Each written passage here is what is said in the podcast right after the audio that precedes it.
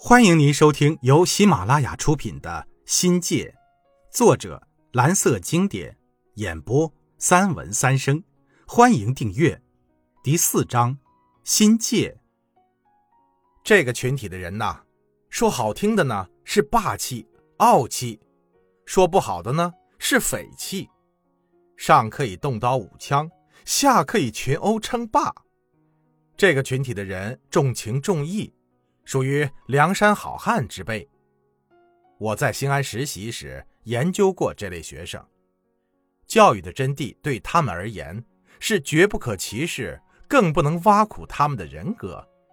现在，他们不叫我老师，却叫我兄弟。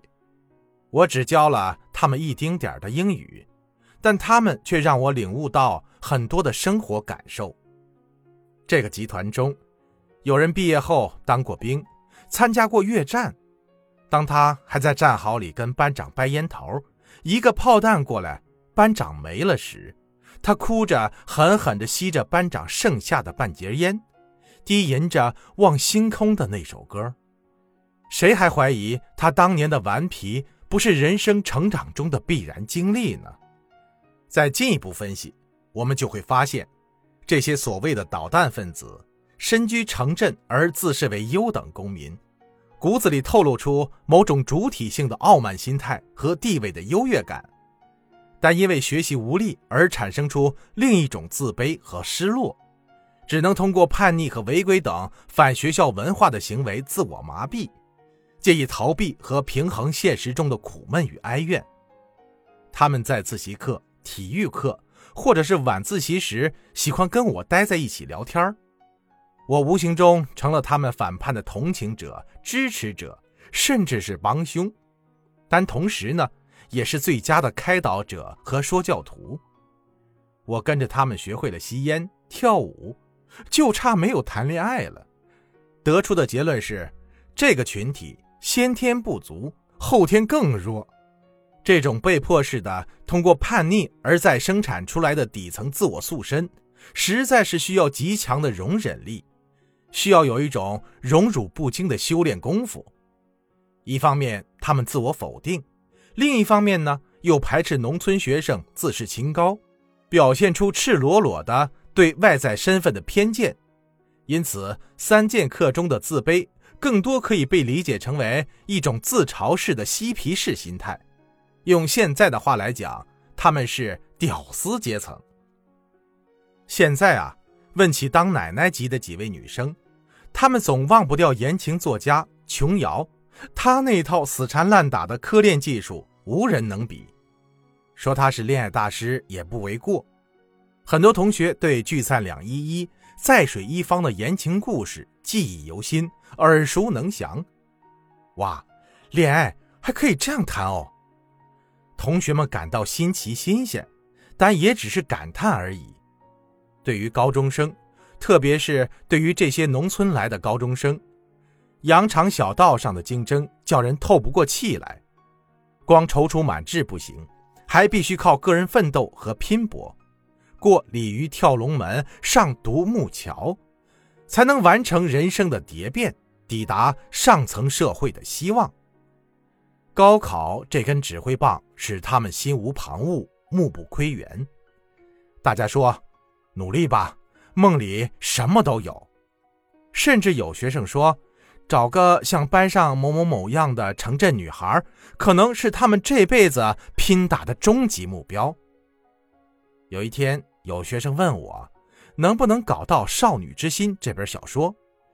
我问是本怎样的书呢？他神秘地说，是教男生如何追女生的。那又怎样？他嘲讽我这都不懂。我肯定没谈过恋爱。后来，我问过班主任文龙玉，他也只是听说过有这本书，还说班上某某某在看手抄本我问另一个男生，有没有这回事儿，他只是坏笑，算是默认了。后来又传出某某某男生跟某某某女生谈恋爱。二零零四年仲夏，范明寻常驻桂林，我想起。他和同班同学结婚的事儿，于是我就问道：“你是不是高中时就起的歹心呢？”他回答：“老师哪里呀？当年一心读书过独木桥，女人的事儿想都不敢想啊。大部分像我这样的农家子弟，有贼心儿没那贼胆儿。结论就是玩不起。学生中有两个响亮的口号，一个是‘学不学靠自己’，另一句是‘苦读三年，享受一辈子’。”这种把读好书当成走向功名、改变命运的价值观，别说是当时了，就是到了现在也无可非议。预考完全是为了适应高考而生出的一种变态考试。从我参加工作起，国家有政策规定，考生多的省区市应在统考前进行预选，按计划招生数的三至五倍，选出成绩优秀的学生。参加高考统考，也是在这一年，广西高考改革实行预考和高考相结合的办法。考生先得通过预考，才能参加高考。预考试题由各省自主命题，考生必须达到各省划定的分数线，才能取得高考的报名资格。每年四月，想参加当年高考的考生，必须先报名参加预选考试。未达到预考分数线的考生将无缘高考，提前出局。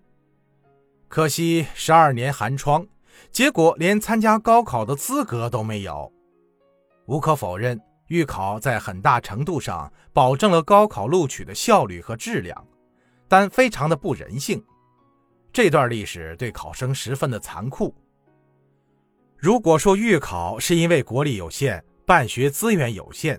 导致招生有限而采取的一种极端做法，那眼下广西艺术类的考生习用上一代人的预考办法，实行筛选和择优，将祖宗的文化得以传承和发扬，在国民教育高度发达的今天，似乎就说不过去了吧？